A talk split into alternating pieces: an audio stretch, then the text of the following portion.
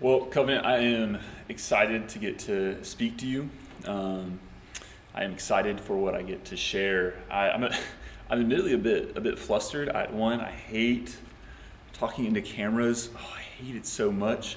Um, and then two, there's just just realization of the situation that I've been here for so long, and now I get to share one thing with you.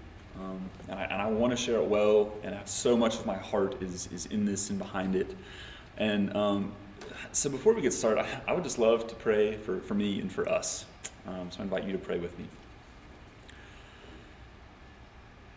Father, your word is good, and it will not return void. And so, God, I pray now that um, you would strengthen me to be clear. You would Work in those who are listening in their hearts that they would understand. God, that your word would bring life as it is understood. And so, uh, God, I pray for myself, pray for those who I love, um, that you would be here now. Amen. Well, what I'm going to share this morning is something that I have struggled to share in the past because it can sound a lot like hard news. Like it's, it's not this warm and fuzzy message. And we like to say warm and fuzzy things because um, we like to think that people will like us when we share warm and fuzzy things with them. And that's, that's not what this is. But isn't it true that sometimes we actually want hard news? If you've ever just had like some big problem that is just it's, it's constantly going on. And like you, you know something's wrong but like no one will actually tell you that anything's wrong. Like if you go to the doctor you know something like something's really really wrong with you. And they say no it's fine. Just like go home take some advil. We're not really sure. Um, you're fine. It's just it's something small. And you're like no but like i know there's something wrong. Or maybe when we're talking to a friend and you can tell that something's wrong with your friend and they keep saying i'm fine. I'm fine you're like but i know you're not and so, what we are going to be looking at today uh, in Mark chapter 8 is going to speak to this because, um, look, if we're honest, we're a people who like to pretend that everything's fine when we know it's not. When we know that like stuff is not just okay all the time. We know a lot of days that we wake up and man, it's just not fine. But somehow we live in a world that has somehow convinced us that we're fine. all, all we need is just a little more money. We just need a little bit better weather. Um, we just need a little more free time, or a little better car, or a little more respect. And if we just had those things, we would have it. And so we have this little problem. We just need a little more of this one thing, a little more than I have right now, and then we would be fine. And can we just be honest? Look, our problem is deeper than that. So today our passage is from Mark chapter 8, starting at verse 27, and it says this Jesus went on with his disciples to the villages of Caesarea, Caesarea Philippi, and on the way he asked his disciples, Who do people say that I am? And they told him, John the Baptist, and others say, Elijah, and they're really missing that, um, and others, one of the prophets. And he asked them, but who do you say that I am? And Peter answered him. He nails this. He says, You are the Christ. And he strictly charged them to tell no one about him. And he, Jesus, began to teach them that the Son of Man must suffer many things and be rejected by the elders and chief priests and the scribes and be killed, and after three days rise again. And he said this plainly. Good old Peter. And Peter took him aside and began to rebuke him. But turning and seeing his disciples, he rebuked Peter and said, Get behind me, Satan, for you are not setting your mind on the things of God, but on the things of man. And calling the crowd to him with his disciples, he said to them, If anyone would come after me, let him deny himself and take up his cross and follow me. For whoever will save his life will lose it, and whoever loses his life for my sake and the gospel's will save it. For what does it profit a man to gain the whole world and forfeit his soul? For what can a man give in return for his soul. This is God's word. So um, we have a passage that goes like, I mean, it is awesome. Uh, Jesus having this nice little discussion. One of his followers against Peter has this great answer about who Jesus is, and Jesus celebrates it with him. And then right after that, Peter shows maybe he didn't understand this Messiah thing so well, and he gets called Satan. And then Jesus says one of the harder things that he says to people. And so, um, again, it seems like Peter has had this huge breakthrough. All these people have these wrong answers about who Jesus is, and all of a sudden it's as if Peter finally has the right answer. Like he finally gets it. But then Jesus says something that challenges him, and Jesus tells him the truth about what's about to happen next. The truth about who this Messiah really is. And so Jesus says again in, in verse 31 that, look, you say I'm the Messiah, and you're right, but I'm going to suffer many things, and I'm going to be rejected by the elders and chief priests, and be killed, and after three days rise again. And it says that Peter took him aside and began to rebuke him. Now, why does Peter do that? why does Peter, after like theoretically, like he had the right answer, and now Jesus says something that throws him so off that he then turns to Jesus and says, Jesus, no, no, no, no, no, no, Jesus, you're wrong. What, was it about Jesus dying and all that was going to happen to him that threw Peter so far off? So, um, one, I don't know, but I have a good guess. So, uh, invite you, just you know, put on your thinking caps and, and, and go with me real quick. Um, the Jews had this idea, this, this common understanding of the Messiah, that he was going to be a king on earth and take the Jews who were currently living under the Romans, and he was basically going to get rid of the Romans and put the Jews back on top. Um, that Jesus was going to be, uh, uh, in, in a sense, the savior of the Jews in returning them to the prominence that they used to enjoy. That he was going to be the, the king who defeated the Romans and brought the Jews back on top, that they weren't going to be second class anymore. Um, and, I mean, if you think about all the things that Peter had seen Jesus do, he's seen Jesus get rid of sickness, he's seen Jesus get rid of pain. They, they've seen Jesus heal people. And um, that time when everyone was hungry, and all of a sudden Jesus just conjures up like a full size dinner out of the, the, the, little boy's bread and fish, and Jesus just conjures up that for all of them. Now, you know, like being with Jesus probably would have been pretty nice in some ways. And then Jesus says, like, yeah, this has been good, but this way of being with me is going to end because I'm going to die. And that flies right in the face of what Peter believes about Jesus. And so he's like, Jesus, no, no, no, no, no, no, no. This, this, is, this is not how this is going to work. He says, no, no, Peter, I am going to die. Peter's like, oh, Jesus, Jesus, look, we are living the good life. The good life is now. That's, that's, that's what it is. You, you are the one that's mixed up. And somehow because of what Peter said, Jesus says something potentially even crazier. He says, Peter, that way of thinking is satanic. When Peter says that, Jesus says to him, Get behind me, Satan. Now, why does Jesus say that? And he answers right after. It says, For you are not setting your mind on the things of God, but on the things of man.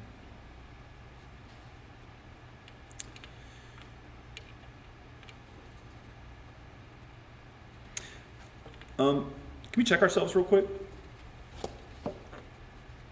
What do you set your mind on? And if, if you just had to like think throughout um, yesterday, what, what was your mind on throughout the day? Uh, was your mind on the things of God, or was it on just earthly things? Um, and could it be that when we set our mind on earthly things, it actually kind of tears us down a whole lot more than we thought it was going to? It's like, look, I, I, I do this all the time. When my mind is not on the moment I'm in, like I struggle so much to enjoy what God has given me in the moment I'm in because my mind is constantly on something that's going to happen in the future. And so I never enjoy the thing I have because I'm always waiting for like that next thing that I'm going to have so I can enjoy it. The next car, the next relationship, the next vacation, the next job, this time when I'm finally going to get to rest. For some of us, maybe our mind is constantly focusing on that next promotion, or if we could just have more money, or we could just have more respect our mind is just set on these things. Do we actually think that we would be happy then? Like, do we think this kind of thinking is how God would have us think and that this kind of thinking works? So, again, check yourself on this. We can probably come to an answer pretty quickly. Um, have you ever thought this way before? Um, like, have you ever had in your mind something that you said, look, if I have this, then I'll have it? Like, I'll, I'll have life, it'll be made for me. Have you ever said that before? Did you get it? And if you got it, then why are you asking the same question all over again? If you said, Look, if I get this thing and I have it, then life will be full. I won't want anything else in the future. I will have it made and now all of a sudden you just want that again. You want something else. And so we're never actually enjoying, we're only always wanting.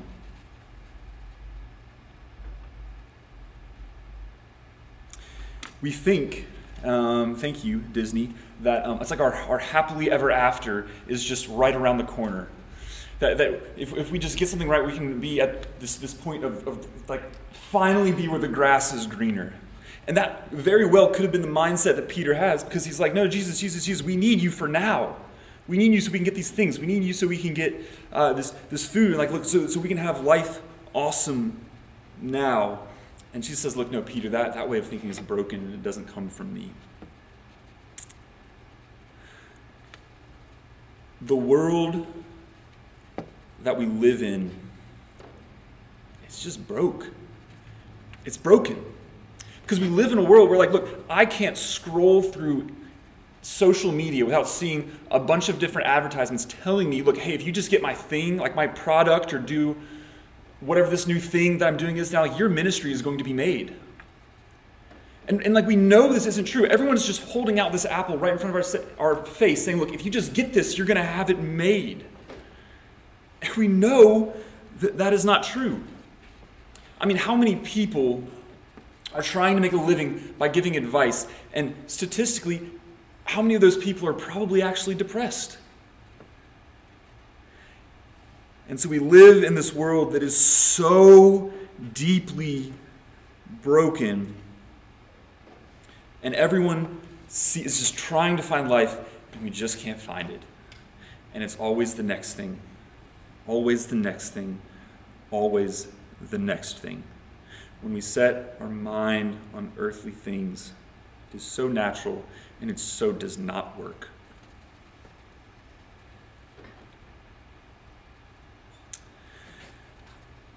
And so Jesus is like, all right, y'all, I'm going to address this. And so, you know, when like maybe parents, your kids are saying something, you're like saying something to this kid, then you're saying something to this kid, and then to this kid or this kid, and you just heard something so many times, you're like, all right, y'all, come here, come together. I'm to say something to you now. It's basically what he does. So it says, in calling the crowd to him with his disciples, this is what Jesus said to them. It says, If anyone would come after me, let him deny himself and take up his cross and follow me. For whoever would save his life will lose it. If you seek on this earth to save your life, to maximize your life, you will lose it. And again, we know this to be true because how many of us have been chasing an all elusive happiness our whole life. We've been told that life's supposed to be happy, but we constantly end up frustrated. We're still waiting for our happily ever after. And we think, man, if I just had this, I'd be happy, just that, I'd be happy. And yet we find ourselves constantly frustrated and constantly saying, I deserve better than this. But do you? Do we deserve better than this? Look, if we take all that God has given us, if we take um, just the, the, the breath that He has put in our lungs, if we take the gifts that He has given us, if we take the, the, the, the, food and the strength and the mind and all the gifts of God and our, our abilities, and one day we meet Him when we die and we say, and, and, and God says to us, All right, look, why should I let you in my kingdom? Why should I let you have life everlasting? And we say, Well, I used all the things that you gave me freely to accomplish my goals so I could enjoy my life. Is that the response that you want to give? Oh, man. Man, I would be scared if that is the only answer that I could give. Look, um, I, I don't like the coronavirus. Um, but there is this crazy thing about times like these, or just times when someone's dying, that um, when death is more real, it's just around us, um, we end up paying more attention to things that maybe we should have been paying more attention to all along. And so, yes, we might be young and healthy and we're probably not going to die, but um, when stuff starts happening, it, it becomes so much more real to us. Yeah, I'm going to die one day. And so, when you think about, look, when you think about how you are living your life, what you're setting your mind on, and how you're using what God has given you, does that make you excited for the answer that you will give God one day? Or does it make you a little fearful? Look, if we are trying to get all we can out of life now, one, we'll, we'll lose it now. And two, we'll lose it forever. If we say to God, Look, God, I use all that you've given me and I use it to accomplish my dreams, and that's the only thing that we can tell God, um, there is no reason that he should let us into his kingdom. We'll lose it forever. But even think about now, too, because we've realized that when we think that way, when we live that way, we just constantly end up frustrated. I mean, it doesn't work for us now. So again, Jesus says,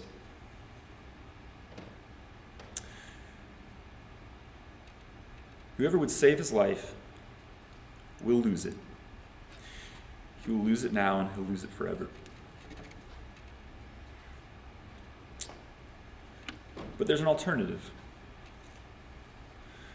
Starts with a but, there's an alternative. Jesus says, Whoever loses his life for my sake and the gospel's will save it.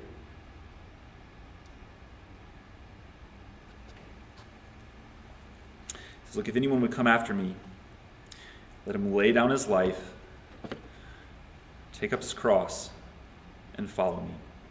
Let him intentionally lose his life for my sake and the gospel's. And if he does this, catch this, it's really good news, he will save it. And so, yes, the Bible teaches us look, this is the proper response to what Jesus has done for us. Look, he has done all this, he has given us, he has provided a sacrifice for our sins, he's done it, and so, yes, he deserves everything. But look, even think about now. Could it be that by laying our life down now and taking up our cross now and following Jesus now, that we will also save our life now? The good news is we do those things, we save it, we find it. We find our life not in doing life our own way, but in obedience to God, in laying down our hopes and our dreams and our desires for comfort and reputation. And we lay those things down and we look for more of Jesus. And could it be that in we, in, when we do that, you become who you really are. You become what you were made to be. You become the real you. When we lay aside all those things that we want, we say, I've got to have this, I've got to have that, and we say, Look, no, Jesus, I'm going to follow you. No matter what. If I got to lay those things down, I will, right now.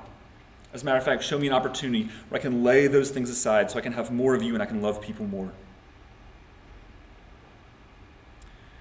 What if, instead of constantly just seeking to avoid pain and avoid suffering, what if we actually welcomed those things in the path to knowing God more and loving people better?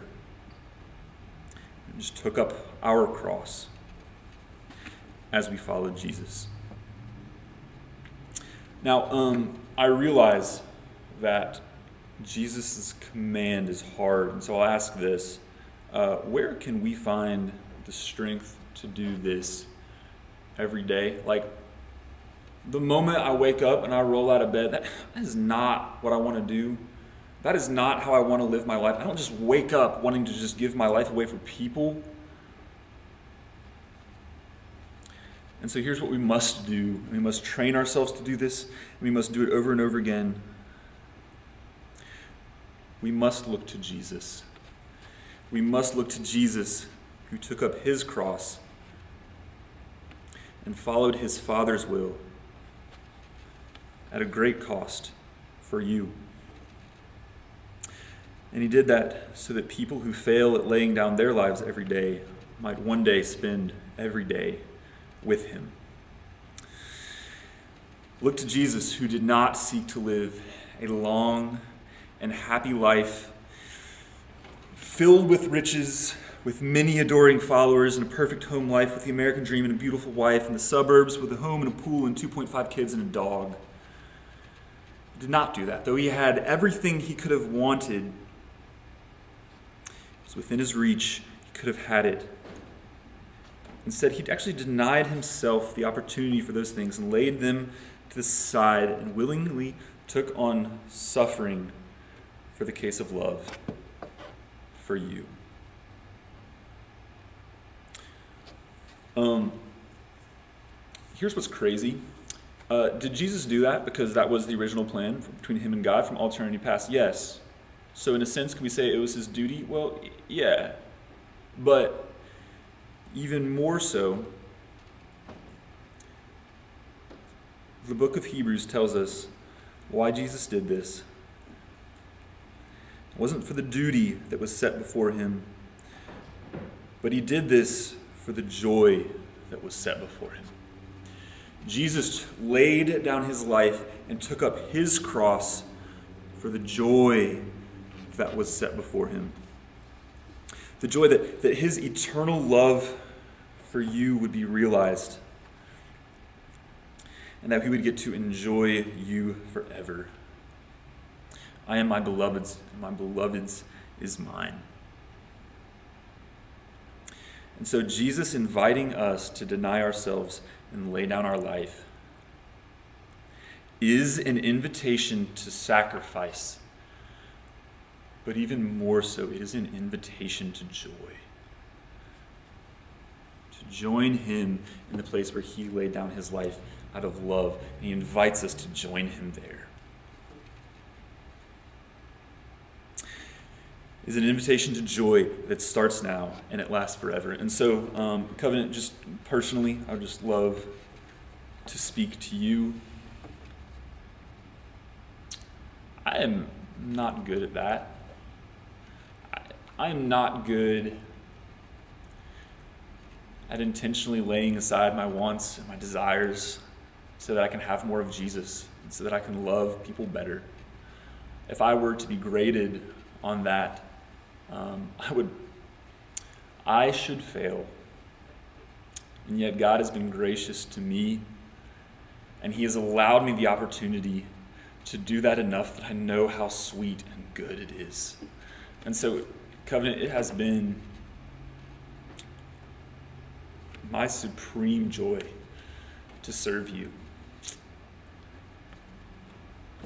Whatever it has looked like, whatever form it's taken. Whether there's pain or struggles, highs, lows. It has been my joy when God has worked in my heart to lay aside my wants and to serve you. And my supreme hope for you is that you would join me in that joy, and that you would decide to lay down your life and take up your cross for the sake of Jesus and the sake of others, that you might have this joy as well. There is a very distinct joy. I haven't seen it anywhere else. There's a very distinct joy in pouring yourself out for the Lord and for people. It's no small thing. Um, I know most of you may, some, I don't know, may know some of my story, but um, my story is not that I came from a place where I didn't have much and then met Jesus and he just changed everything. My story is that actually, when I was in high school, I had just about everything that any high school kid wants. Um, and yet, the amazing part, uh, the amazing thing was that um, when I came to know Jesus, it was so much better. And once I started having the opportunity and realizing, look, here's what life looks like when you lay aside the other things that people want and you just lay that down to love and serve people and help them to know Jesus. That there is a joy so much deeper and realer. It's not even of earth that we can have when we lay aside our life, our, our desires, and our hopes and dreams for Jesus and the gospel. And so, covenant, that is my hope for you. That is my prayer for you. And I cannot wait to see what God does in the coming years. Let's pray.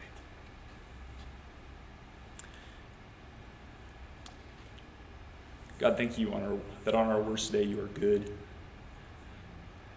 Thank you that you invite us into your sacrifice and also into your joy. Amen.